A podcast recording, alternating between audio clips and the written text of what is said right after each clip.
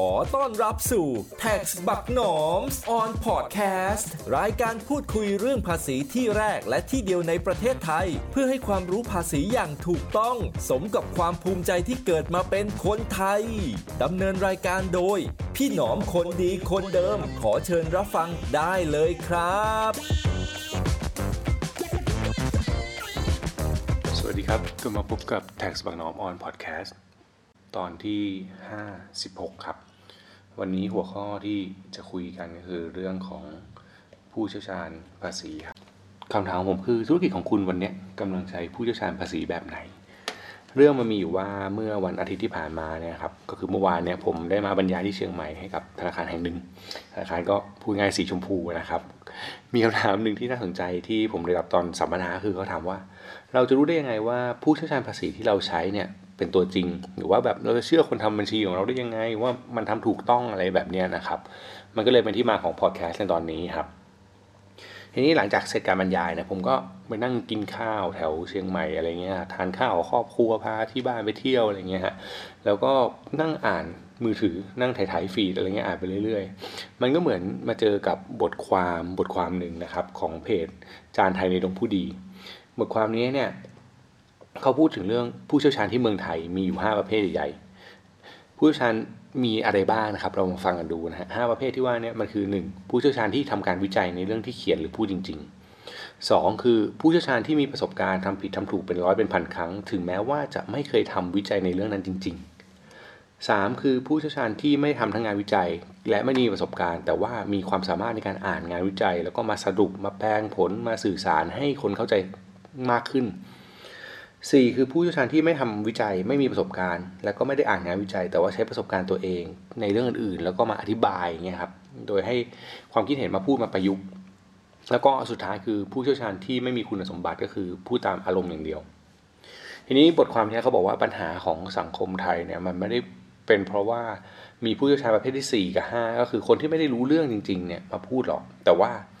ปัญหามันคือคนธรรมดาเนี่ยไม่สามารถแยกแยะได้ว่าผู้เชี่ยวชาญในแต่ละประเภทเป็นแบบไหน เพราะว่าไม่มีความรู้ที่ลึกพอ ในเรื่องที่ผู้เชี่ยวชาญคนนั้นเขาเคลมว่าตัวเองเป็นผู้เชี่ยวชาญนึกออกไหมคือเราไม่รู้พอที่จะคัดเลือกว่าคนไหนคือผู้เชี่ยวชาญตัวจริง มันก็เลยไม่สามารถทำให้เราเนี่ยแยกแยะได้ว่า คนไหนคือคนดีคนไหนคือคนไม่ดี หรือคนไหนที่เราควรจะเชื่อถือเขาเขาเปรียบเทียบนะครับบทความนี้เปรียบเทียบตลาดผู้เชี่ยวชาญในประเทศไทยกับ มะนาวนะครับตลาดมะนาวดีๆอะไรแบบนี้นะครับมันจะมีทั้งมะนาวที่ดีและมะนาวที่เสียขายมะนาวดีเปรี้ยวมะนาวเสียก็เปรี้ยว ดังนั้นคนเนี่ยแยกไม่ออกว่าอันไหนที่กินไปเนี่ยมันเป็นมะนาวดี หรือมะนาวเสีย บทความนี้ต้นฉบับจริงๆเนี่ยมาจากบทความที่ชื่อว่าประเภทของผู้เชี่ยวชาญในประเทศไทย ของศาสตราจารย์ ดรนัทวุฒิเผ่าทวีนะครับ ท่านเป็นนักเศรษฐศาสตร์นะครับ ด้านวิทยาศาสตร์ พฤติกรรมที่ Warwick Business School ประเทศอังกฤษ อาจารย์เนี่ยมีผลงานหนังสือหลายเล่มที่เกี่ยวกับเรื่องของพฤติกรรมศาสตร์ เศรษฐศาสตร์ความสุขจิตวิทยาความสุข บทความนี้เนี่ยเขียนขึ้นในปี 2017 ก็ประมาณ 2 ปีที่แล้ว แต่ผมมานั่งคิดนะครับ ว่าไอ้บทความเนี่ยที่ผมบังเอิญอ่านเจอเนี่ยมาเปรียบเทียบกับในวันสัมมนาเนี่ยผมก็เลยลิงก์กับคำตอบ ที่ผมตอบกับเขาไปนะครับจริงๆมันก็อาจจะตอบในมุมที่คล้ายกันมากเลย ผมบอกเขาว่าจริง ๆนะครับ อันนี้ผมในมุมผมเนาะผมมองว่าคนที่เราจะเชื่อได้ในผู้เชี่ยวชาญเรื่องภาษีต่างๆเนี่ยที่เราปรึกษาได้หรือเราเชื่อเขาได้เนี่ย มันควรจะมีองค์ประกอบอย่างน้อยสามข้อ ข้อแรกคือทัศนคติระหว่างเรากับเขาเนี่ยเป็นแบบเดียวกัน ก็คือถ้าเกิดเราคิดว่าจะเสียภาษีถูกต้อง เขาก็ควรเป็นผู้เชี่ยวชาญที่ให้คำปรึกษาในเรื่องของการเสียภาษีให้ถูกต้องมากกว่าที่จะมาหลบเลี่ยงภาษี เพราะว่าถ้าคิดไม่เหมือนกันเนี่ยสองคนเนี่ยความการทำงานหรืออะไรต่างๆเนี่ยมันก็จะไม่ได้เป็นในทางทิศเดียวทิศทางเดียวกันเลยนะครับ อันที่สองคือ ตัวเขาเนี่ยผู้เชี่ยวชาญคนนี้เนี่ยควรจะสอนหรือให้คำปรึกษาเราด้วยจากหลักการที่ถูกต้องไม่ใช่สอนด้วยอารมณ์ โดยที่ไม่มีเหตุผลอะไรมารองรับทำทำไปเถอะแบบนี้ดีแล้วทำทำไปเถอะเดี๋ยวมีปัญหาเคลียร์ให้ แบบนี้มันไม่ใช่คำตอบคำตอบจริงมันคือทำให้ถูกต้อง แล้วดี เพราะอะไร เพราะกฎหมายบอกว่าทำแบบนี้ถูกต้องแล้วดี ดังนั้นควรทำแบบนี้ให้ถูกต้อง อันนี้คือสิ่งสำคัญนะครับ แล้วก็หลักการทั้งหมด ข้อกฎหมายทั้งหมดมันควรพิสูจน์ได้ในหลักการทั่วไป หรือเวลามีปัญหาอะไรก็ตาม เช่น เจอสัมภาระแล้วมันพิสูจหรือมันพิสูจน์ว่าเป็นไปในทิศทางนั้นได้จริง ๆ สุดท้ายคือตัวเราเองครับ ก็พร้อมจะปรับปรุงด้วยตามที่เขาแนะนำก็คือเราเรียนรู้ขึ้นเรื่อย ๆ ศึกษาต่อยอดได้เก่งขึ้นเรื่อย ๆ ด้วย เพราะว่าไม่งั้นการว่าจ้างเขาหรือให้เขาจัดการก็ไม่มีความหมายใดๆเลย จะเห็นว่ามันลิงก์กับเรื่องของผู้เชี่ยวชาญเมื่อกี้มากเลยคือในที่สุดแล้วสิ่งที่สำคัญที่สุดเนี่ยมันคือตัวของเราครับ เรายิ่งมีความรู้เยอะยิ่งมีความเข้าใจเยอะ เราสามารถแยกได้ครับว่าคนไหนเก่ง คนไหนไม่เก่ง คนไหนเราควรจะเชื่อถือ ไม่ควรจะเชื่อถือ ความรู้ของเราเป็นสิ่งสำคัญที่สุดที่จะทำให้เราสามารถแยกแยะได้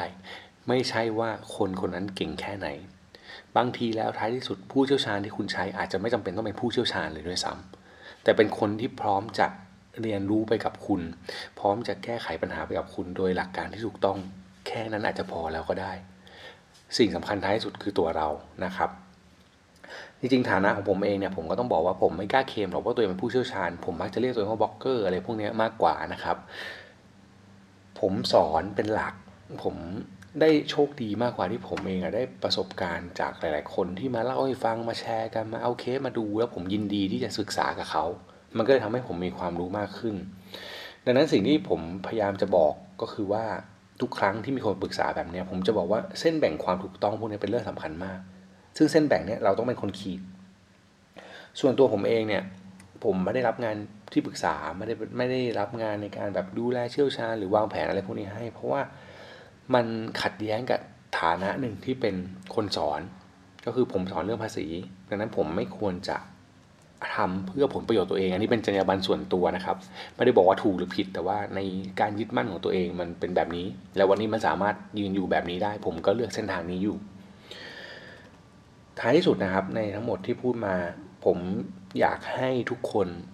มองกับที่ตัวเองก่อนว่าวันนี้เราพร้อมจะเรียนรู้ พร้อมจะเปิดใจและพร้อมจะเลือกใช้ผู้เชี่ยวชาญ ที่ทำให้เรา และพร้อมจะเลือกใช้ผู้เชี่ยวชาญที่เป็นไปตามที่เราต้องการจริง ๆ หรือเปล่านะครับ สุดท้ายก็พอดแคสต์ตอนนี้ขออวยพรให้ทุกท่านเจอผู้เชี่ยวชาญธุรกิจ ผู้เชี่ยวชาญภาษีที่ช่วยเหลือให้ธุรกิจเติบโตไปได้อย่างเป็นระบบ แล้วก็ประสบความสำเร็จอย่างที่ตั้งใจไว้นะฮะหลายคนจะบอกว่าทำไมตอนนี้มาดูเครียดจังใช่ไหมครับ ผมบอกตรงว่า ผมเนี่ยมันนั่งอัดหน้าลิฟต์เพราะว่าห้อง ที่ผมนอนอยู่เนี่ยลูกมันร้องเสียงดังลูกโวยวายอยู่ผมอัดไม่ได้ผมเลยต้องมาอัดหน้าลิฟเสียงมันก็จะซอฟๆหน่อยก็เอาเป็นว่าพบกันใหม่ในตอนต่อไปนะฮะวันนี้ลาไปก่อน สวัสดีครับ อย่าลืมกดติดตามรายการนี้ เพื่อเป็นกำลังใจให้พี่หนอมด้วยนะครับผม แล้วพบกันใหม่ใน EP ต่อไป วันนี้ขอลากันไปก่อน สวัสดีครับ